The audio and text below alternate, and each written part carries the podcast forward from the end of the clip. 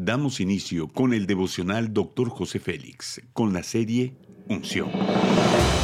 Un mensaje, una enseñanza e instrucción profética del doctor José Félix Coronel, en voz del pastor Norberto Quintana. Bienvenidos.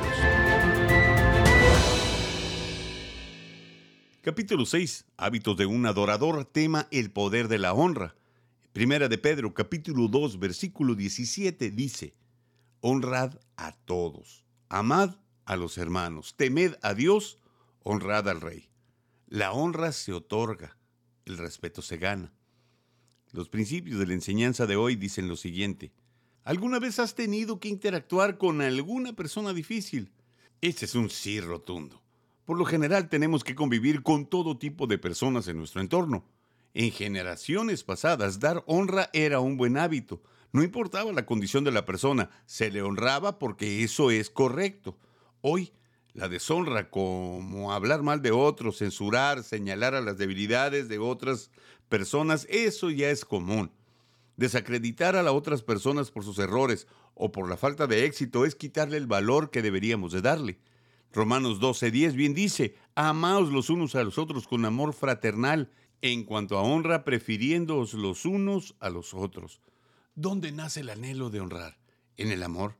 Cuando verdaderamente amamos, podemos ver las virtudes más que las debilidades. El amor cubre multitud de faltas, multitud de pecados, porque podemos bloquear cualquier deseo de desacreditar a otros a causa de las debilidades o las faltas del éxito. El rey Saúl persiguió a David por muchos años y se convirtió en su enemigo y perseguidor. Cuando el rey murió, ¿cuál fue la actitud de David? Honrar a su rey. Dice segunda de Samuel uno diecisiete, y endechó David a Saúl y a Jonatán, su hijo, con esta endecha. David compuso un poema para honrar a quien lo había perseguido. Cosechamos honra cuando honramos. Hablar a la espalda de otras personas es una deshonra terrible.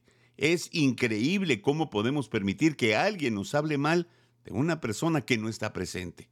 Está deshonrando delante de nuestros ojos. Cuando lo permitimos, nosotros también estamos deshonrando de la misma manera.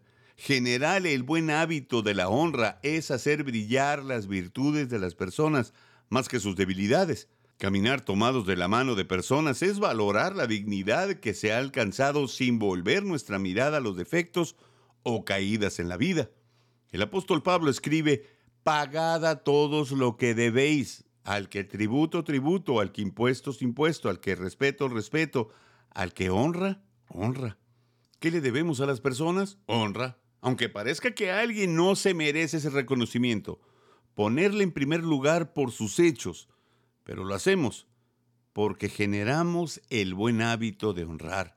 Este debe de generar en nosotros la satisfacción de sentirnos con paz interior. Las personas que no saben honrar no pueden experimentar el placer de la paz interior. La aplicación de la enseñanza dice lo siguiente: no importando cómo han sido nuestros padres, pastores, líderes o autoridades, por muy malos que hayan sido, siempre habrá al menos una cosa buena de la cual podemos hablar bien. Si elegimos honrar, tarde o temprano seremos retribuidos con honra. Pero por el contrario, si elegimos deshonrar, asimismo cosecharemos deshonra, porque el que honra es honrado. Haz conmigo esa declaración de fe. Elijo con todo mi corazón hablar bien de las personas, dejando a un lado sus debilidades. Amén. Ora conmigo. Dios maravilloso y bueno, muchas gracias por ser tan bueno conmigo. Estoy tan agradecido por tu amor incondicional hacia mi vida. Quiero generar el buen hábito de la honra todos los días. Primero a mi Señor y enseguida a las personas que están en mi entorno. Desecho todo resentimiento y dolor en mi corazón. Tomo la actitud correcta para honrar en esta vida. Amén.